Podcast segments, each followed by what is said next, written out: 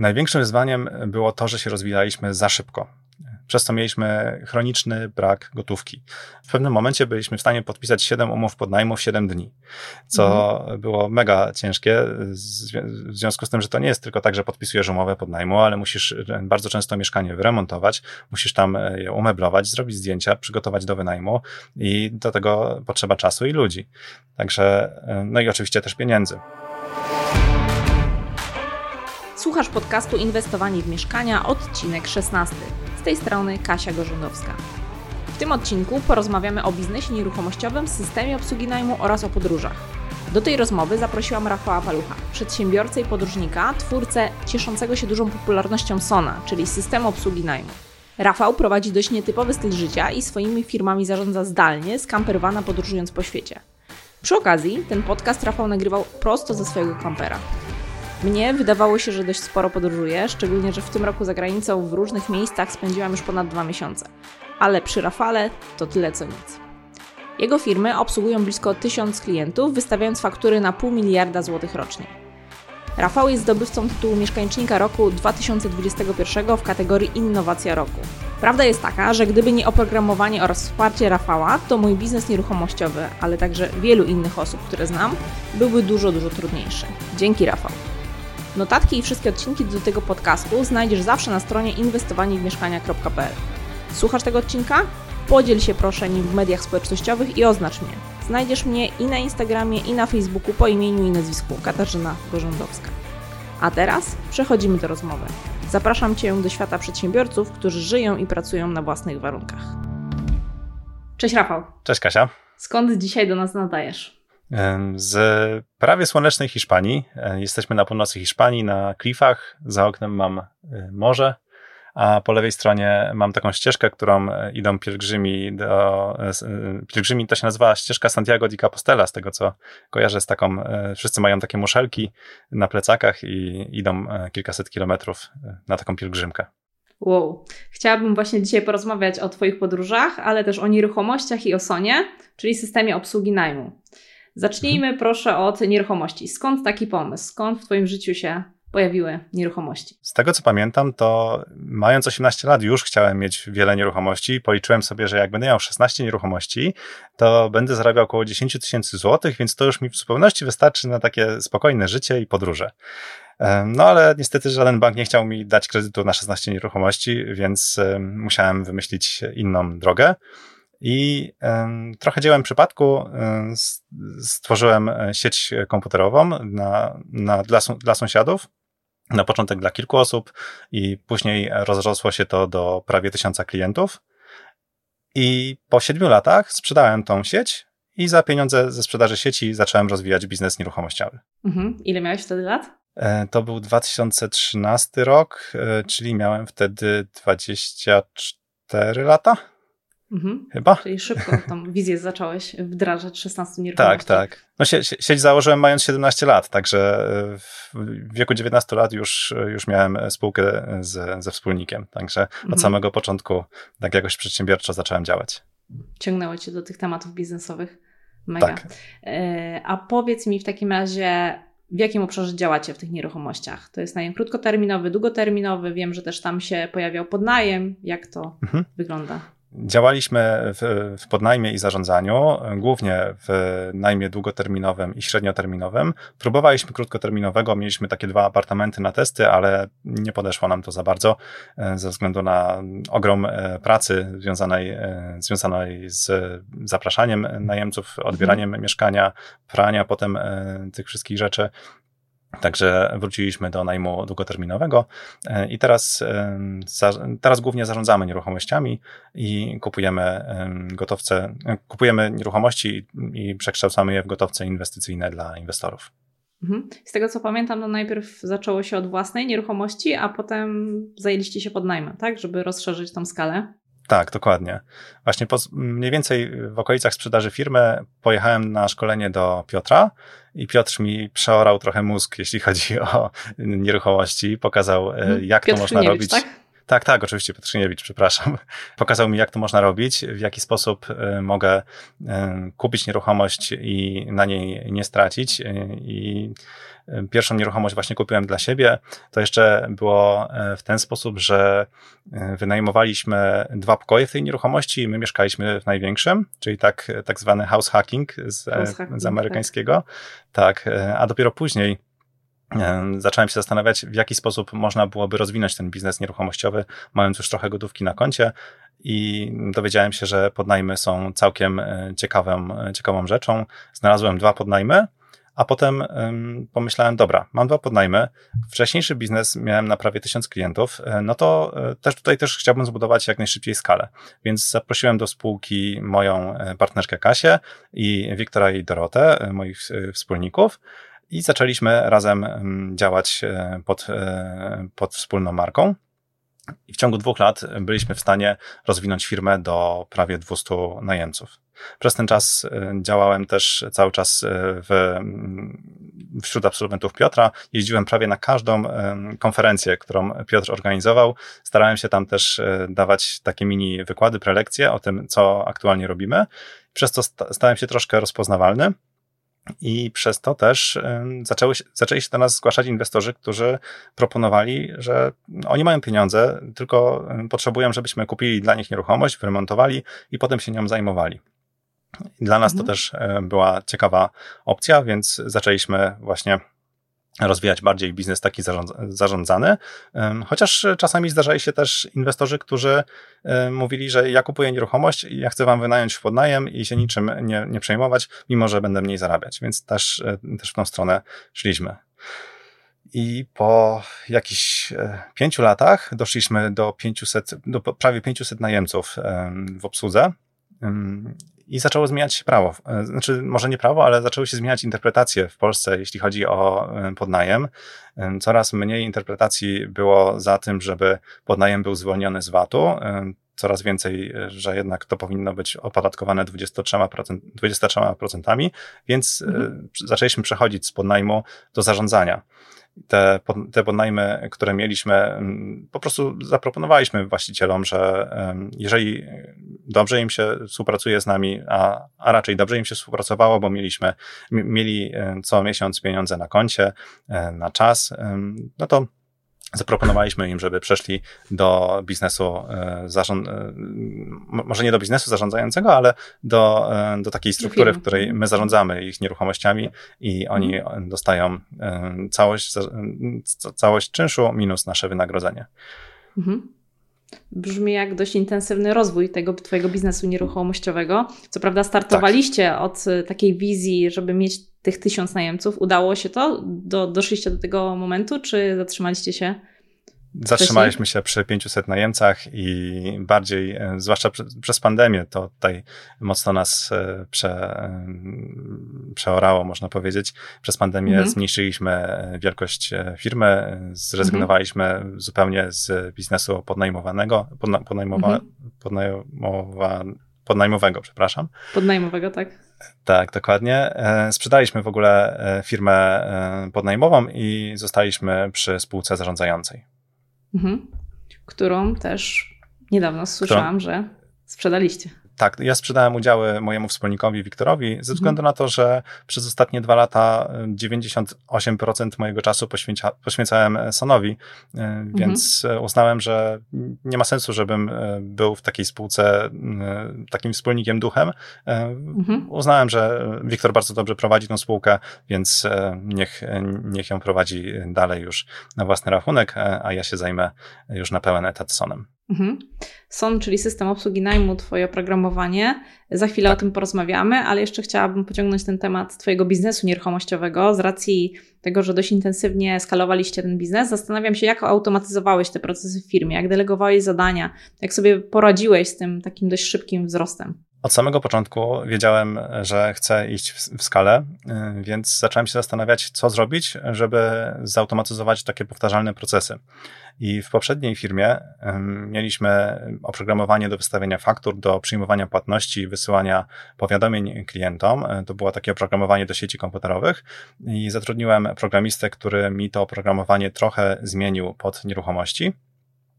więc mogłem te wszystkie podstawowe procesy zautomatyzować.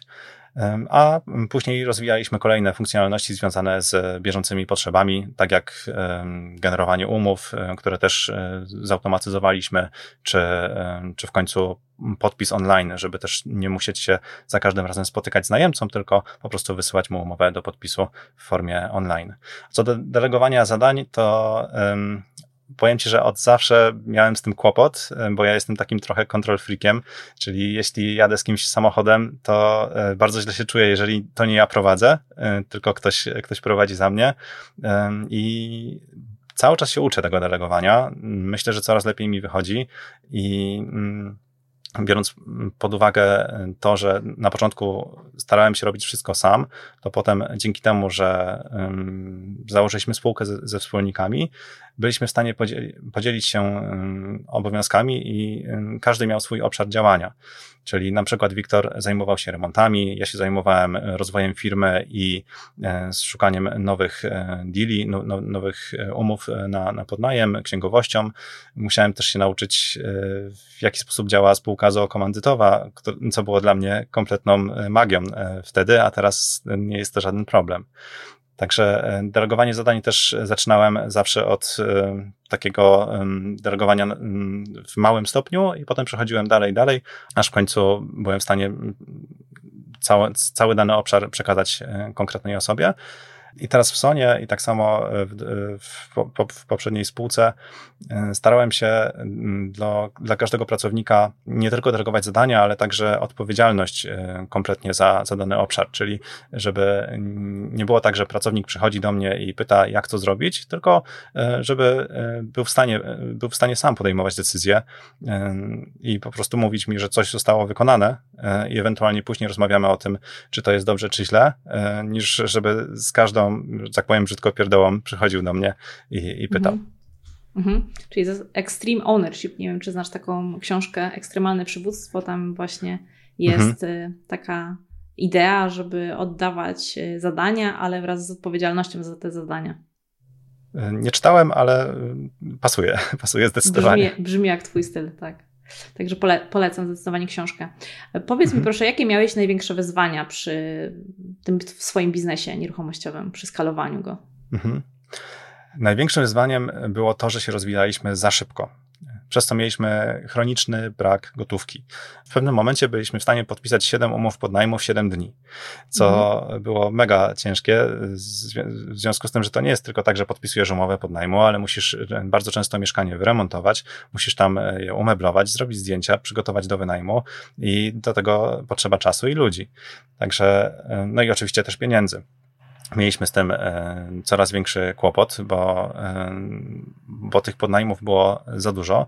Mieliśmy zbyt dużo deali naraz. Czasami było tak, że remontując 7-8 e, mieszkań, nie, nie było czasu na wyremontowanie tego 8 i 9 i mieszkanie stało, umowa podnajmu trwała, musieliśmy płacić za najem, a mhm. mieszkanie nie było wynajęte ze względu na to, że nie było ekipy remontowej, która mogła je, je skończyć. Także na pewno to było mm, takimi wyzwaniami i rzeczami, które na pewno bym zrobił lepiej teraz. E, pewnie, pewnie mimo, że deale były świetne, nie podpisywałbym e, ich tak szybko, ewentualnie starał się wynegocjować większy okres e, przejściowy, w którym nie musimy płacić za, za wynajem.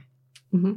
myślę, że to były też takie mhm. czasy chyba, że ten podnajem dopiero startował i jeżeli tak. się udawało znaleźć właściciela, który oddawał to mieszkanie w podnajem, no to było wow, bo ja pamiętam mhm. po nas, też o, o, o tym opowiadałam w którymś z odcinków, że też jeden z błędów, który po, popełniliśmy na początku, przy czym my wtedy akurat mieliśmy trzy nieruchomości na raz, więc do tych Twoich siedmiu czy, czy więcej yy, to, to brakuje, ale też przy trzech jakby był ten problem, bo była jedna ekipa remontowa, trzy mieszkania już wzięte, sezon z zapasem, no i się okazało, że te dwa mieszkania stały czekały mhm. na remont, y, ludzie chcieli wynajmować, czynsz już trzeba było płacić, no i niestety było to w którymś momencie na krawędzi finansowej, także też to tak ta timeline czasowy i finansowy na tym samym starcie nie został odpowiednio przewidziany, tak jak u Was, ale to były takie czasy, że się człowiek cieszył, że znalazł, tak, tak, że, że znalazł to mieszkanie. Mhm. Z, pamiętam też taką jedną historię.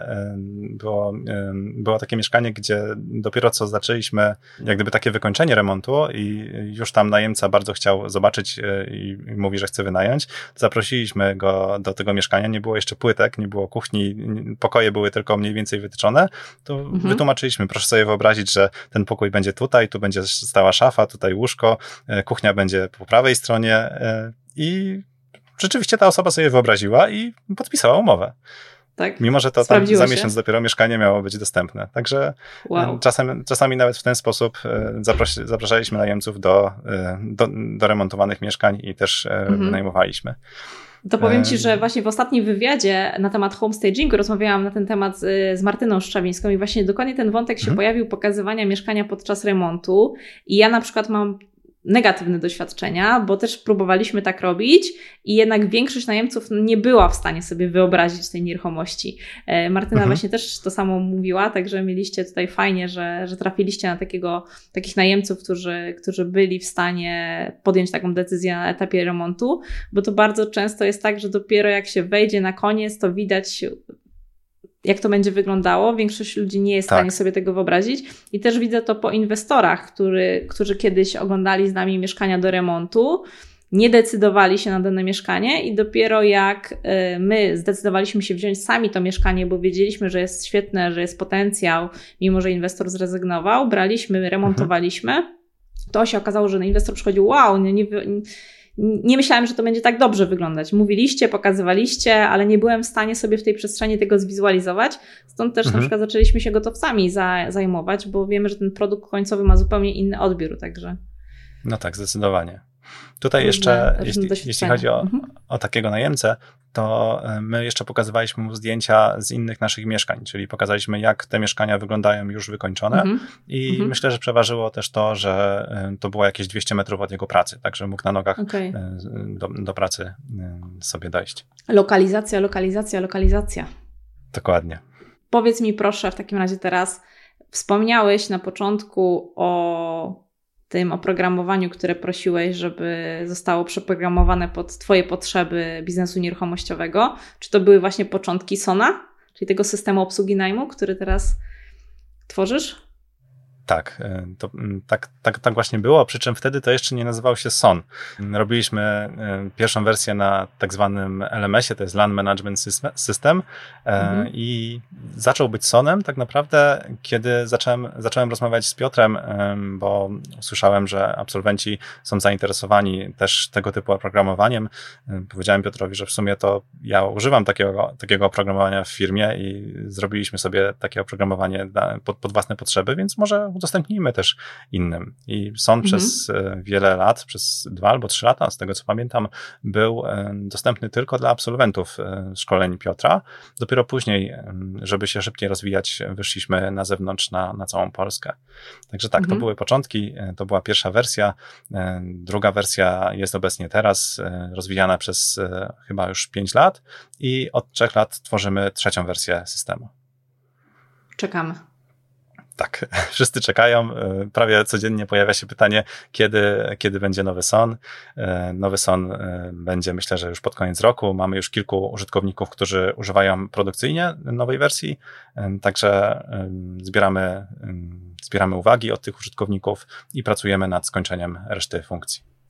To mogę chyba zdradzić teraz, że jedno z pytań, które się pojawiło od słuchaczy, którym powiedziałam, mhm. że będę robić z Tobą wywiad, to była prośba, Kasia zapytaj Rafała, kiedy będzie SON 3.0. Ale to za no chwilę. No tak. e, powiedz mi proszę, co to jest w ogóle SON? Bo mówimy o tym SONie, systemie obsługi najmu, ale myślę, że mogą być jeszcze osoby, które nie słyszały o tym oprogramowaniu, także jakbyś w skrócie przedstawił, mhm. o co chodzi. SON e, to jest bardzo tajemniczo brzmiąca nazwa, pochodzi od e, systemu obsługi najmu i jest to programowanie do zarządzania i automatyzacji procesów e, zarządzania najmem. I pomagamy nie tylko w wynajmie takich, można powiedzieć, zwykłych mieszkań dla właścicieli, ale coraz częściej, coraz bardziej skupiamy się na pomaganiu w automatyzacji zarządzania najmem, czyli tworzeniu raportów zarządzania, faktur za zarządzanie, wystawianiu faktur w imieniu właściciela, żeby też później na, na, na podstawie tych faktur tworzyć dla niego taki odrębny raport pokazujący to, jak działają jego nieruchomości, ile najemców jest aktualnie zakwaterowanych Także mhm. Sony jest takim, można powiedzieć, kombajnem do, e, do, do najmu. E, można go też traktować jak, jako takiego wirtualnego pracownika, bo w Sony możesz sobie wystawić faktury, stworzyć umowy. Te płatności od najemców mogą być automatycznie zaczytywane. Son może przypomnieć o braku płatności. Mo może też podziękować za płatność najemcy, nawet wysłać mu życzenia urodzinowe. Wiem, widziałam. Wygląda to fajnie. Kiedyś było tak, że SON pomagał właścicielom od momentu umowy, od rozpoczęcia umowy, przez zarządzanie aż po rozliczenie. Natomiast ostatnio widziałam, że dodaliście jeszcze funkcjonalność e, we współpracy ze Simple Rent i można tam rozpocząć też weryfikację najemcy, czyli ten krok jeszcze wcześniej, tak? Tak. Tak, można zweryfikować najemcę, czyli zanim najemca zacznie, zanim najemca podpisze w ogóle z nami umowę, można wysłać mu link do weryfikacji i taka informacja, czy został zweryfikowany pozytywnie, czy nie, pojawi się już bezpośrednio w Sonie. Ale oprócz tej weryfikacji, co zauważyłem, że bardzo często jest pomijane, w Simple Rent można też wykupować ubezpieczenie OC, które jest całkowicie bezpłatne dla wynajmującego. Wysyłacie mhm. tylko najemcy link do takiego takiego ubezpieczenia, najemca je wykupuje i do nas wraca informacja z, inform e, informacja z numerem ubezpieczenia i z tym, do kiedy to ubezpieczenie jest aktywne. Mhm, tak, o ubezpieczeniu OC też rozmawiałam z Grzegorzem Krajewskim w odcinku dotyczącym zarządzania najmem. Ważny temat i bardzo fajnie, że to można wszystko już z tego poziomu sonu zautomatyzować. Czyli son to takie idealne rozwiązanie dla każdego, kto chciałby uprościć zarządzanie nieruchomościami. Mhm. Czy to jest Myślę, też dla tak. osób, które mają jedno mieszkanie, czy raczej dla y, firm dużych, czy właścicieli, którzy mają kilkanaście mieszkań? Oczywiście możesz używać systemu, jeżeli masz jedno mieszkanie. Mamy do tego wersję taką podstawową, bezpłatną.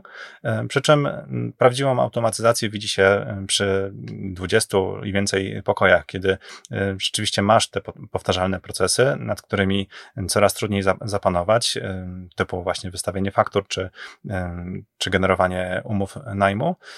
Przy jednym mieszkaniu też e, jak najbardziej można używać Sona i mamy bardzo dużo takich użytkowników, którzy używają, tak można powiedzieć, rekreacyjnie z jednym, dwoma mieszkaniami i nie zamierzają jakoś więcej kupować tych mieszkań, e, tylko po prostu potrzebują pomocy w codziennym zarządzaniu najmem. Mhm. Czyli SON to jest weryfikacja, to jest wprowadzanie najemcy, to są automatyczne, mogą być księgowanie wpłat, płatności masowe, wystawianie mhm. faktur, co jeszcze? Co jeszcze? Mamy jeszcze kilka takich okołosonowych e, aplikacji. Mamy Fluttera. Flutter to jest taka platforma, na której możesz wyświetlać oferty swoich nieruchomości pod e, swoją domeną. Możemy też tą e, platformę e, połączyć e, z Sonem, czyli jeśli w Sonie zakwaterujesz jakiegoś najemcę, to tam aktualizuje się kalendarz i najemca, który wejdzie na tą platformę, zawsze wie, od kiedy nieruchomość jest dostępna w czasie rzeczywistym. Można też ustawić okresy tak zwane zdefiniowane, gdzie na przykład na 12 miesięcy będzie niższa cena niż na 6 miesięcy. To też można wszystko poustawiać dla danej oferty. Można dodać spacer 3D, żeby bardziej uatrakcyjnić ofertę.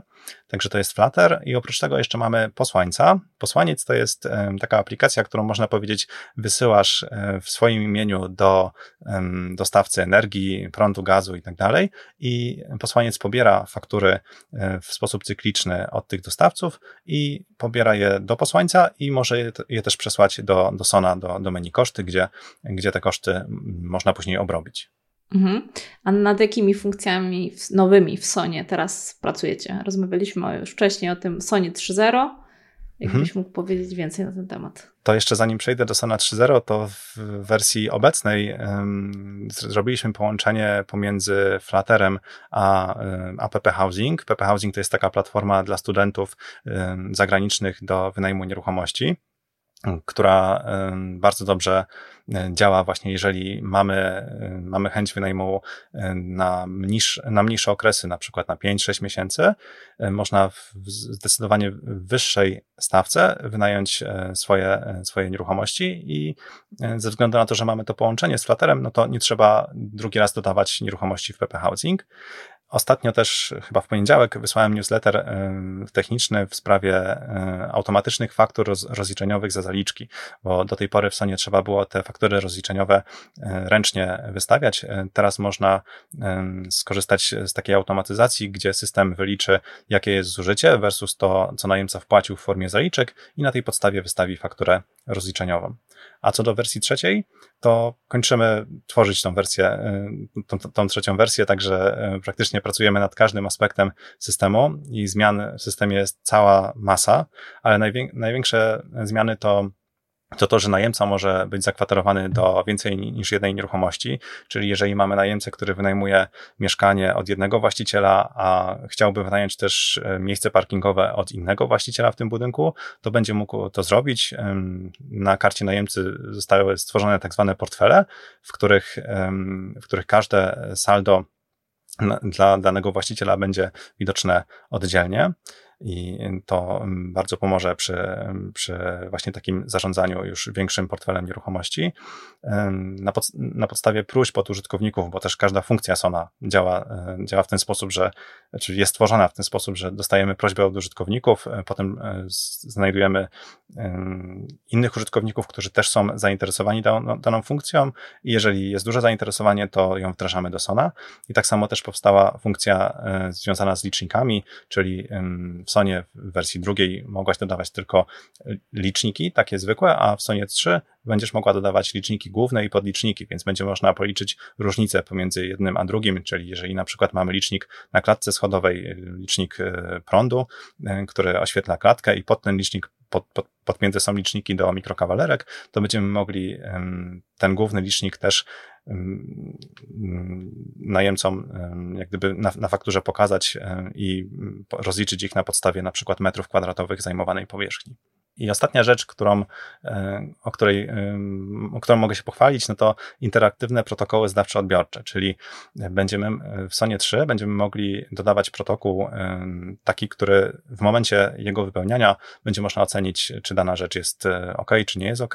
Będzie można tam dodać liczniki i do każdej sekcji czy, czyli na przykład do przedpokoju, do kuchni, zależy jak sobie ten protokół e, podzielimy, będzie można dodawać zdjęcia. Następnie na tej podstawie będzie się tworzyć e, taki plik PDF e, ze wszystkimi zdjęciami i, i podsumowaniem tego, co w tym protokole było i będzie można wysłać taki protokół do najemcy do podpisania online a potem jak będzie najemca oddawał nieruchomość, to w protokole odbiorczym będzie można porównać poszczególne pozycje na podstawie protokołu zdawcze, zdawczego i zobaczyć różnice, wykryć różnice, które się pojawiły i na tej podstawie wystawić najemcy fakturę lub spisać e, zmianę, spisać różnice pomiędzy protokołami. Mhm. Ale planujecie te porównania na poziomie opisowym, czy też na poziomie już jakichś rozliczeń? Na poziomie opisowym w, w, w, takiej formie, że możesz na przykład wpisać, nie wiem, biurko i mm, możesz użyć albo takiej klasy, e, takiej oceny szkolnej, czyli dostateczny, wzorowy, mhm. albo od 1 do 5, albo też własnej e, i na podstawie tego czy biurko jest, e, biurko miało 5, a potem będzie miało ocenę 3, no to mhm. będzie można potem wystawić odpowiednią fakturę. Mhm. Brzmi jak sporo pracy przy rozwoju Sonu. E, tak. Od kiedy tworzysz to oprogramowanie? Już będzie 8 lat. Mhm, konkret. Miałeś wcześniej wiedzę techniczną i umiejętność zarządzania takim zespołem programistów, czy uczyłeś się tego w trakcie? Nie, kompletnie nie miałem. Uczyłem się tego od e, zera, e, ale ze względu na to, że ja mam szczęście do ludzi, to znalazłem jako pierwszego programistę Pawła, który jest teraz już naszym wspólnikiem w Sonie i Paweł po pierwsze jest głównym programistą Sona, ale też pomaga w nadzorem, w nadzorze nad resztą programistów i dzięki Pawłowi też to wszystko działa tak, tak dobrze. E, także tutaj miałem dużą pomoc e, od, od jego strony, ale też jeśli chodzi o rozwój programu, od pracę, o pracę nad e, produktem, bo ja, ja, ja bardziej jestem osobą, która rozmawia z użytkownikami, zbiera zainteresowanie i na tej podstawie projektuje kolejne funkcje. Jestem, można powiedzieć, takim łącznikiem pomiędzy programistami a użytkownikami i to było dosyć ciężkie do nauczania się do dzisiaj się tego uczę i do dzisiaj wykupuję kolejne kursy, czytam kolejne książki, które pomagają właśnie w prowadzeniu takich projektów informatycznych, bo to tak się wydaje, że w sumie są, a to tak wystawienie faktur, wysyłanie maili, no przecież proste, to można zrobić bardzo szybko. No a właśnie jak już się wejdzie głębiej e, w to zagadnienie, to okazuje się, że to jest e, bardzo, e, bardzo złożona praca i wymaga dużego zespołu programistów, żeby móc funkcjonować sprawnie. Mhm, tak, brzmi jak skomplikowany projekt. Wcześniej miałeś już doświadczenie w branży IT, tak? Więc to, to nie było tak, że w ogóle od zera zaczynałeś, ale jednak tutaj nowe umiejętności były potrzebne, żeby tego Sona stworzyć. Tak, zdecydowanie, bo tamto doświadczenie to była bardziej, e, oczywiście były tam też komputery, ale to była bardziej budowa sieci e, bezprzewodowych i przewodowych, mhm. a tutaj mamy e, projektowanie aplikacji, więc to jest dosyć odrębna działka, ale na pewno znajomość, dość, dosyć dobra znajomość obsługi komputera i, i tego, jak działają systemy, pomogła mhm. mi w rozpoczęciu tej drogi. Myślę, że też było łatwiej, dlatego że najpierw tworzyliście to na swoje potrzeby, swoich nieruchomości, mhm. a potem, tak jak wspominałeś już wcześniej z rozmów z innymi inwestorami na jakichś zjazdach, spotkaniach, wyszło, że oni też coś takiego potrzebują, więc to też było tworzenie oprogramowania z potrzeby ludzi, z potrzeby rynku, więc myślę, że to też in, inna energia jest wtedy, in, in, inaczej mhm. podchodzisz do tego tematu. Tak, zdecydowanie tak. E, to było też super, że e, jak gdyby wszyscy chcemy tego samego, czyli chcemy, żeby aplikacja działała możliwie dobrze, a, a więc e, skoro tak, to miałem we wszystkich użytkownikach, można powiedzieć, przyjaciół, którzy byli w stanie mi pomóc w tym rozwoju. Też testowali nowe funkcjonalności, bo często było tak, że tych funkcjonalności staraliśmy się dodawać tak dużo, że nie mieliśmy czasu przetestować wszystkich na dziesiątą stronę i niektóre rzeczy oczywiście wychodziły. Teraz już jest lepiej, bo mamy na pełny etat e, testerkę, która, e, która testuje każdą nową funkcjonalność, zanim, zanim ona pójdzie na tak zwaną produkcję, czyli do użytkowników. E, mamy też o wiele większy zespół programistów, więc jest to e, wygodniejsze, ale w początkach, kiedy tych użytkowników nie było tak dużo, przychodu też e, nie było na tyle, żeby zatrudnić e, kogoś dodatkowego, no to bardzo, bardzo mm, to była duża pomoc, właśnie taki feedback od użytkowników. Mhm. Przez wiele lat to wiem, że dość mocno dofinansowywaliście ten projekt, że to nie było od samego początku projekt, który był, zarabiał na siebie, który był rentowny, dość sporo inwestowałeś w niego, prawda? Zdecydowanie nie był i bardzo tutaj pomogła spółka e, podnajmowa, gdzie właśnie zyski z, z tej spółki podnajmowej przynosiliśmy do, do Sona na, na rozwój, bo też spółka podnajmowa korzystała z, z tego programu i korzysta do, do dzisiaj. Ale tak, były tutaj duże wyzwania. Czasami e, musieliśmy też zrezygnować z niektórych rzeczy. Na przykład nie mogłem kupować kolejnych nieruchomości ze względu na to, że zainwestowałem w Sona, ale tak z perspektywy czasu nie żałuję i jestem bardzo zadowolony, że poszliśmy w tą stronę, bo widzę, jak wielką pomocą jest ten program dla użytkowników. Mhm. Musiałeś mocno wierzyć w ten projekt, jeżeli tyle lat tak, wierzę i wierzę do dzisiaj i, i to jest właśnie też świetne, że wstajesz codziennie rano i masz banan na twarzy, bo wiesz, że e, powstaje jakaś nowa funkcja i, i wiesz, że to pomoże innym. E, także ja szczerze mówiąc, jakby to powiedzieć, ja nie chodzę do pracy, tylko po prostu idę e, spełnić moje hobby, bo tak, tak dobrze mi się pracuje nad Sonem. Mega. Czy ja dobrze pamiętam, że był taki moment w życiu Sona, że to y, użytkownicy powiedzieli: Rafał, podnieś ceny? tak było.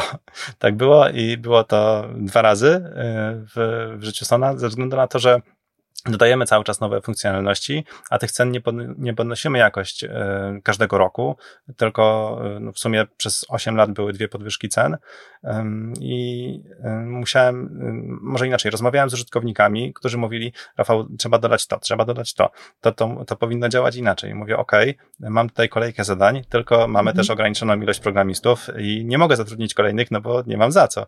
No to podnieś ceny. No i posłuchałem, podniosłem, nikt nie odszedł, wszyscy zostali, więc to był też dobry wybór, bo dzięki temu z jednego programisty mamy teraz 11 programistów. Mega. Obsługujecie, z tego co wiem, teraz ponad tysiąc klientów, którzy wystawiają faktury na pół miliarda złotych rocznie. Czy to jest aktualne? Tak, to jest aktualne. To jest jak, jak zobaczyłem te liczby, to październik. musiałem, musiałem drugi raz sprawdzić na kalkulatorze, bo aż, aż byłem w szoku, że, że to jest aż tak duża kwota. Ale tak, w, w wersji Pro jest tych klientów e, trochę mniej. Tutaj jest podana e, ilość dla wszystkich e, użytkowników w, w obu wersjach, ale tak, mhm. na, na, taką kwotę ludzie wystawiają faktury w naszym systemie. Mhm. Wersja Pro to jest dla bardziej zaawansowanych użytkowników, dla zarządców nieruchomości. Też wiem, że obsługujecie jedne z największych firm zarządzających w Polsce, a druga wersja to, to jest wersja dla mniejszych, tak, właścicieli? Mhm, tak, to jest taka wersja podstawowa. Jeżeli masz jedno, dwa mieszkania, no to y, myślę, że w zupełności wystarczy, ale jeżeli chcesz prowadzić zarządzanie, chcesz mieć y, masową identyfikację należności, czyli jak najemca wpłaci, to żeby się automatycznie to zaczytywało do, do systemu, żeby każdy najemca miał unikalny numer konta. Jeżeli chcesz wysyłać SMS-y z własną nazwą firmy, no to tak, to już jest potrzebna wersja profesjonalna. Mhm. Y, ta wersja podstawowa, wersja starter na dzień nagrywania podcastu jest bezpłatna, dobrze pamiętam? Mhm. Mhm. Tak. I ona zostanie bezpłatna e, przez e, bardzo, bardzo długi czas. Możliwe, że niektóre funkcjonalności zostaną lekko w niej zmienione, ale jeszcze, jeszcze nie wiem, zobaczymy. Mhm. Także zachęcamy słuchaczy do skorzystania, można przetestować. Widziałam też, że ostatnio dodaliście pomoce e, dla początkujących użytkowników. Brand Hero jest, Dominik, tak? Tak. Który tak, pomaga. Mhm mhm. który pomaga właścicielom y, wdrożyć się do tego Sona, bo tak jak mhm. Y, obserwuję, to osoby początkujące na start mogą być lekko y, przytłoczone ilością funkcji. One są bardzo fajnie zaplanowane i rozłożone, ale też kiedyś rozmawialiśmy razem, prawda, że jak osoba, nowy właściciel przychodzi do Sona i próbuje wprowadzić te dane, to czasami nie do końca wie, w którym kierunku tutaj trzeba to wszystko zrobić, ale widzę, że od no, dłuższego czasu pracujecie nad tym, żeby ten onboarding klienta, żeby ten właściciel wiedział, co i jak zrobić. Także to obsługa mhm. tutaj klienta i wasze wsparcie, które widzę, czy przez Sona, bo sami korzystamy z niego, czy przez grupę na Facebooku, którą też macie dla y, użytkowników, jest mega zdecydowanie polecam. Bardzo dziękuję. E, to jeszcze tutaj nadmienię, że właśnie e, oprócz tego, że mamy bogato ilustrowany przewodnik, to jeszcze mamy na, na YouTubie e, kanał System Obsługi Najmu, gdzie jest kilkadziesiąt filmików, takich od 1 do, do 5 minut, takie pigułki wiedzy, które właśnie pokazują, jak zrobić daną rzecz. I oprócz tego w każdą środę są możliwe konsultacje z nami, czyli można się zapisać na takie spotkanie poprzez Google Meet z udostępnieniem ekranu i pokazać, gdzie jest kłopot, a my krok po kroku wytłumaczymy, co kliknąć, jak, jak zadziałać, żeby daną rzecz osiągnąć. Super. Zalinkujemy w notatkach do tego odcinka. Świetnie. Rafał, chciałam jeszcze Cię zapytać. Y, tworzycie Sona od 8 lat. Przez te lata wiemy wszyscy, że powstały inne oprogramowania tego typu. Jak sobie z tym radzicie? Jak, y, jaka jest Wasza przewaga nad tymi innymi programami? No, są inne oprogramowania ale Stone jest najlepszy. Bardzo dobra odpowiedź. Son przede wszystkim, tak jak rozmawialiśmy, wynika z doświadczeń użytkowników i on był tak naprawdę tworzony przez inwestorów, przez inwestora dla inwestorów, więc tutaj z tego, co ja obserwuję, no to dość szybko reagujecie na wszystkie potrzeby i wszystkie zmiany takie kluczowe, które się dzieją. I naprawdę bardzo fajnie ten system, ten, ten proces onboardingu, ten proces y, właśnie obsługi klienta z Waszej strony działa. Tak, tutaj nie mogę się nie zgodzić. E, można popatrzeć na nasze oceny na Facebooku. Praktycznie każda z tych rekomendacji mówi o bardzo szybkiej, bardzo szybkim wsparciu technicznym. Także to jest to, co użytkownicy e, bardzo sobie cenią. I jeżeli jesteśmy w stanie jakąś funkcję dodać e, w sposób taki nieingerencyjny dla innych użytkowników, lub nie jest to bardzo skomplikowana funkcjonalność, to dodajemy ją w ciągu kilku dni. Także już, już teraz od, od kilku lat działamy w ten sposób, że e, staramy się praktycznie każdego tygodnia wypuszczać, można powiedzieć, nową wersję oprogramowania z nowymi funkcjami. Mhm. Chciałabym przejść e, teraz do podróży, który, od których zaczęliśmy ten wywiad. Jesteś teraz w Hiszpanii, tak? Tak. I jesteś, w ogóle nagrywamy teraz z Twojego kampera, jeśli dobrze widzę. Dokładnie tak, nagrywacie, nagrywamy z, z kampera. Na dachu tego kampera jest taka specjalna antena do sieci komórkowej i włożona karta SIM z hiszpańskiego internetu i jak widzisz, e, wszystko działa tak, jakbym był w Polsce. Mhm. Z Kasią prowadzicie profil na Instagramie nasze, nasze 7 metrów kwadratowych. Czy to jest powierzchnia tego kampera właśnie? 7 metrów? Tak, tak. Kamper ma trochę powyżej 7 metrów, przy czym to nie jest taki kamper, e, jaki z, jak ze słowem kamper zazwyczaj sobie kojarzysz, e, taki biały, e, wielki, takie białe wielkie coś, tylko to jest bardziej camper van, czyli to jest kamper zrobiony z Fiata Ducato z wersji największej i najdłuższej. Robiliśmy ten, tego kampera robiliśmy sami od kompletnego zera. Kiedyś był blaszakiem, teraz już jest naszym domem. Także zajęło nam to 8 miesięcy, ale ze względu na to, że to już nas, nasz e, czwarty projekt e, jest idealny, jest, ma dokładnie to, co chcieliśmy. A skąd pomysł na własne 7 metrów kwadratowych? Wydaje mi się, że praktycznie odkąd pamiętam, chciałem podróżować, chciałem zwiedzać nowe, nowe kontynenty, nowe kraje. I pamiętam, że jeszcze jak miałem sieć komputerową, wzięliśmy auto firmowe Fiata Doblo i pojechaliśmy na Chorwację. Wrzuciliśmy tam dmuchany materac, materac y, firmy Intex, y, dodaliśmy taką y, prowizoryczną umywalkę mm, i i pojechaliśmy. I do dzisiaj pamiętam, e, jak spaliśmy przy otwartych drzwiach, e, a w tle e, cykały cykady. I, i to, była, to jest takie jedno z moich pierwszych wspomnień, jeśli chodzi o, o tego typu podróżowanie. Potem tutaj pojechaliśmy na jakieś dwa tygodnie, potem pojechaliśmy do, do Mołdawii, na Ukrainę na miesiąc potem na dwa miesiące, potem na trzy miesiące w różne miejsca, aż w końcu zdecydowaliśmy, że może spróbujemy mm, uczynić z tego taki długoterminowy sposób na życie. Wynajęliśmy nasze mieszkanie i od dwóch lat, można powiedzieć, już prawie na pełen etat mieszkamy w kamperze. Jeden z y, słuchaczy naszego podcastu prosił, żeby zadać Ci takie pytanie. Jak to jest, że Rafał ma firmę zarządzającą najmem, a sam mieszka w kamperze? Teraz już wiemy po tym podcaście, że miałeś firmę zarządzającą najmem, bo teraz już udziały sprzedałeś, ale jak to jest?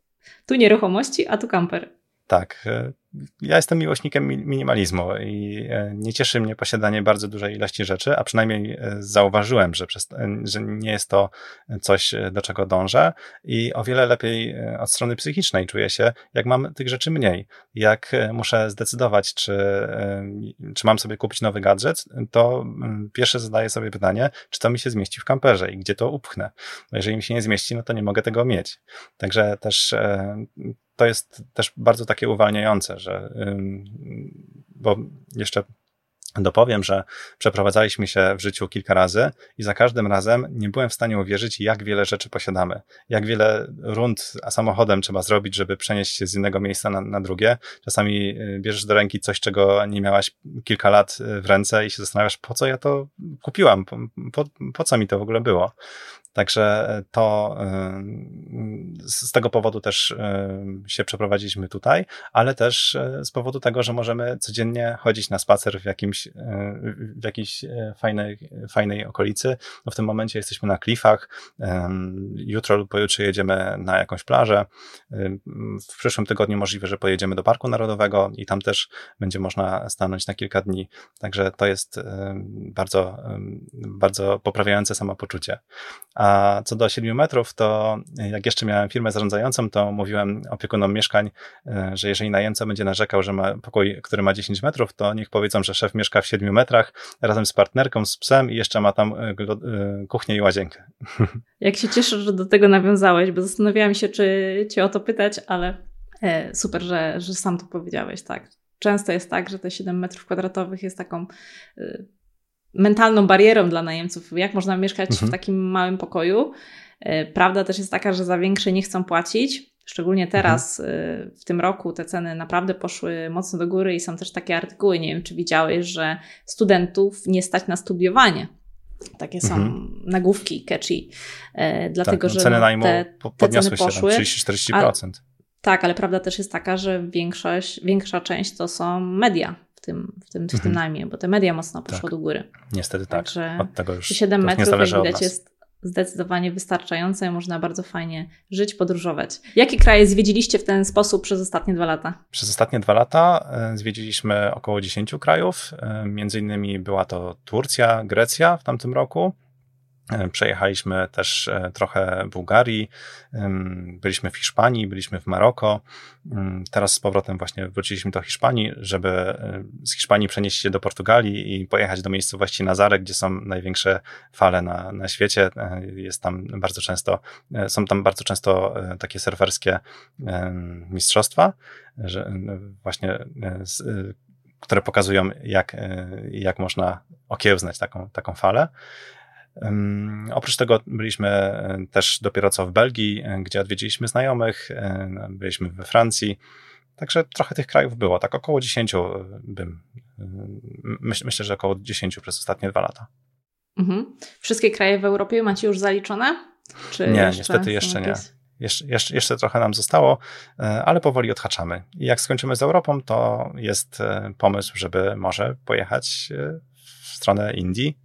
Zobaczymy. Mhm to będzie już e, mega, mega ciekawe, e, ale zobaczymy, czy zrobimy to kamperem, czy po prostu polecimy samolotem i zostaniemy e, w Indiach, czy, mhm. czy gdzieś właśnie w tam, tamtych rejonach na dłuższy czas. Już jak rozmawialiśmy o tej Turcji wcześniej, mieliśmy też razem webinar, jak byłeś w Turcji, mhm. pamiętam, to wtedy się zastanawiałam, czy pojechaliście tym kamperem, czy, czy przelecieliście i coś tam wynajęliście, ale rozumiem, że wszystko na własnych kółkach. Tak, tak. Spędziliśmy zimę w Grecji i w lutym pojechaliśmy do, do Turcji. Mega.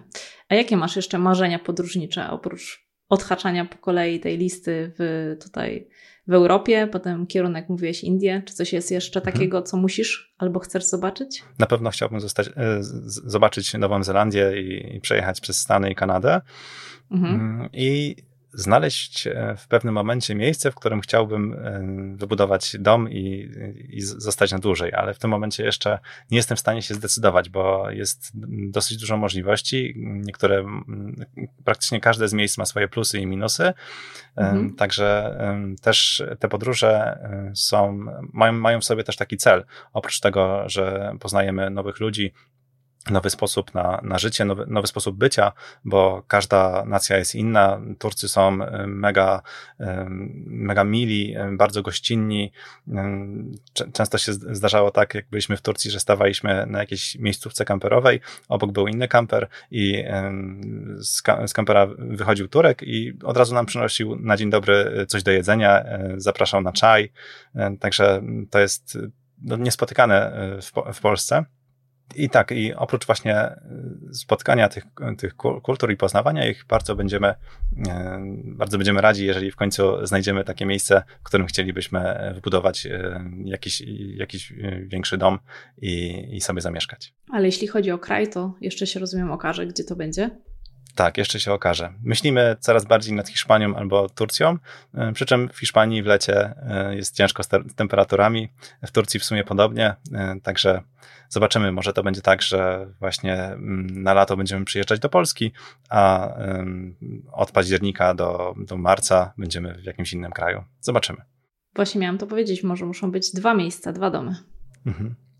Zobaczymy właśnie. Jeszcze, jeszcze nie wiemy. Przed nagraniem wspominałeś, że teraz jesteście w podróży od wakacji, tak? Dobrze pamiętam?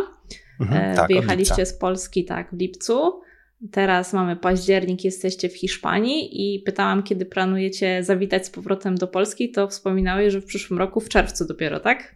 Tak, ze względu na to, że wtedy mamy przegląd samochodu, a mhm. nie można w żadnym kraju europejskim, poza tym krajem, z którego auto pochodzi, nie można zrobić przeglądu. Niestety, mimo że jesteśmy w Unii Europejskiej, to nie zostało w żaden sposób e, zuniwersalizowane.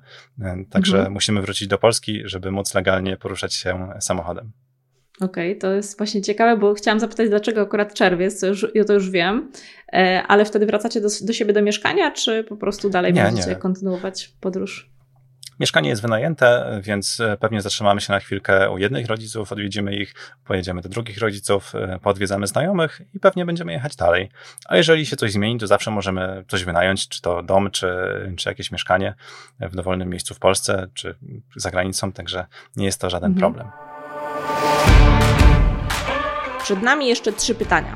Zapytam Rafała, jak wygląda jego dzień w podróży. Dzięki za pytanie dla słuchacza Grzegorza. Co jest dla Rafała teraz priorytetem, a także jaki kurs aktualnie przechodzi. Zanim wrócimy do rozmowy, to chciałabym Cię zaprosić do sprawdzenia dwóch linków. Znajdziesz je w notatkach do tego odcinka.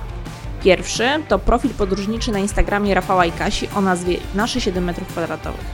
Zobaczysz tam zdjęcia i relacje z ich podróży, a także poczujesz jak wygląda van life.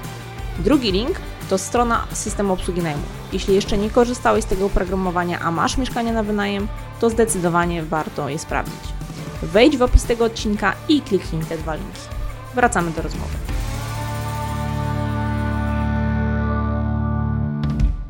Chciałam jeszcze zapytać, jak wygląda Twój typowy dzień w podróży, bo z tego co mówisz, to i zwiedzacie dość sporo, i jedziecie, e, ale też pracujecie, tak? Bo rozwijasz cały czas Sona z Kasią. Mhm. Jak taki dzień tak. wygląda? To podstawą jest to, żeby spać minimum 7-8 godzin. To jest, yy, zobaczyłem u siebie, że jeżeli śpię mniej, to cały dzień jest zrujnowany, bo czuję się trochę jak zombie, yy, mhm. wykonuję poszczególne rzeczy, ale nie sprawia mi to ani przyjemności, ani nie jestem tak kreatywny, jak powinienem być. Yy, ale idealny dzień y, wygląda tak, że wstaję o 5 rano, Mam, mam taką aplikację do nawyków i tam odznaczam sobie, po pierwsze mam medytację, potem uczę się języka z aplikacji, następnie ćwiczę mózg. Jest taka aplikacja Neuronation, która e, właśnie bardzo fa fajnie pomaga w tym. Następnie robię moduł jednego z kursów online, które e, zakup zakupiłem, albo jakieś pół godziny czytania książki, którą aktualnie czytam a potem mm, lecę z zadaniami z Nozbi, które sobie wcześniej ustaliłem poprzedniego dnia jak już skończę te zdania, jak już się zbliża godzina 17-18, no to staram się e, z Kasią i z piesełem wyjść na, na spacer, żeby te 30-40 minut e, trochę e, pochodzić. Czasami się, czasami się tak zdarza, że około, około pierwszej po południu jeszcze przemieszczamy się, żeby też nie przyjeżdżać po ciemku na nowe miejsce. Uzupełniamy wodę, no bo tutaj w kamperze to nie jest tylko tak, że, że można sobie, stajesz w jednym miejscu i masz wszystko, tylko musisz patrzeć, e, czy masz wodę, czy masz prąd, e, czy no, jedzenie, no to, to oczywiście też, e, ale to też w domu. Także trzeba te, trzeba te rzeczy też wcześniej zaplanować. I mm, jeżeli chodzi o zadania, no to coraz mniej zajmuję się taką codzienną bieżącz, bieżączką, czyli zadaniami, zgłoszeniami od, od użytkowników. Bardziej zajmuję się rozmowami z użytkownikami i rozmyślaniem nad tym, jak dana funkcja w systemie ma działać, e, co będziemy zmieniać e, i, i w jaki sposób, bo na to przez wiele lat nie miałem czasu, a teraz już zaczynam znajdować czas ze względu na to, że byłem w stanie zdelegować 80% moich zadań. Teraz bardzo rzadko usłyszysz, usłyszysz mnie, jak będziesz dzwonić do, do Sona, czy, czy też nawet do mnie, bo wszystkie y, praktycznie telefony odbiera e, ktoś inny. Ja dopiero później oddzwaniam, jeżeli tylko znajdę czas, ale staram się nie rozpraszać swojej uwagi telefonami, właśnie, żeby móc być bardziej produktywnym. Mhm, czyli pracujesz nad firmą, a nie w firmie, rozumiem, w tej chwili. Tak, tak, staram się. Rozwojowa. Na koniec chciałam jeszcze zapytać, jaką ciekawą książkę albo kurs polecasz? Bo wspominałeś, że sporo czytasz, słyszę, że kursy robisz. Może jest coś takiego, mhm. co ostatnio ci zapadło w pamięci? E, jeszcze nie jestem w stanie ocenić, czy to e, polecam, ale ogólnie teraz e, zacząłem robić kursy Mirka Burnejko, Szkoła Produktywności i Szkoła Ustalania Celów i mhm wstępnie mogę powiedzieć, że mi się podobają i sporo z nich wyciągnąłem, można powiedzieć, takiej wiedzy, której, której nie miałem. Także pomogło mi to trochę poukładać. Wydawało mi się, że to będą, że to będą takie sztampowe kursy na poziomie podstawowym, ale, ale, ale dużo mi pomogły. Także to, mhm. to mogę polecić. Mega też robiłam i bardzo fajnie poukładane pewne mhm. rzeczy. Mimo, że też wcześniej już korzystałam z pewnych narzędzi, ustalania celów, to jednak zawsze można coś nowego dla siebie wyciągnąć. A jeżeli ktoś w ogóle jeszcze tego nie robił, to zdecydowanie fajna rzecz. Dokładnie. I ostatnie pytanie, Rafał. Co jest dla Ciebie teraz priorytetem? Hmm, biznesowym, to przeniesienie wszystkich użytkowników na wersję trzecią, żeby pokazać e, im, jak może wyglądać dobrze zrobiona aplikacja do, do najmu i co jeszcze e, może ich zaskoczyć e, w, w Sonie. A prywatnie to to, nad czym pracuję od wielu lat, a teraz zaczyna mi się prawie w każdy weekend sprawdzać, to to, żeby weekend spędzać bez pracy, bardziej na refleksji nad pracą i nad takim odpoczynku, a nie nad pracowaniem 7 dni w tygodniu. Tak robiłem przez ostatnie kilka lat i, i cieszę się, że już tak nie robię. Super. W takim razie trzymam kciuki, życzę Ci pięknych podróży, szerokiej drogi, szybkiego wdrożenia 3.0 Sona. Wszystkiego najlepszego. Dzięki, do zobaczenia, do usłyszenia. Do zobaczenia, cześć. I to tyle na dzisiaj. Sporo linków znajdziesz w notatkach do tego odcinka. Sprawdź na stronie inwestowaniewmieszkania.pl lub klikając opis tego odcinka. Podobał Ci się ten odcinek? Jeśli tak, podziel się nim proszę w swoich mediach społecznościowych i oznacz mnie. Do usłyszenia w kolejnych. Trzymam kciuki za Twoje plany nieruchomościowe. Cześć!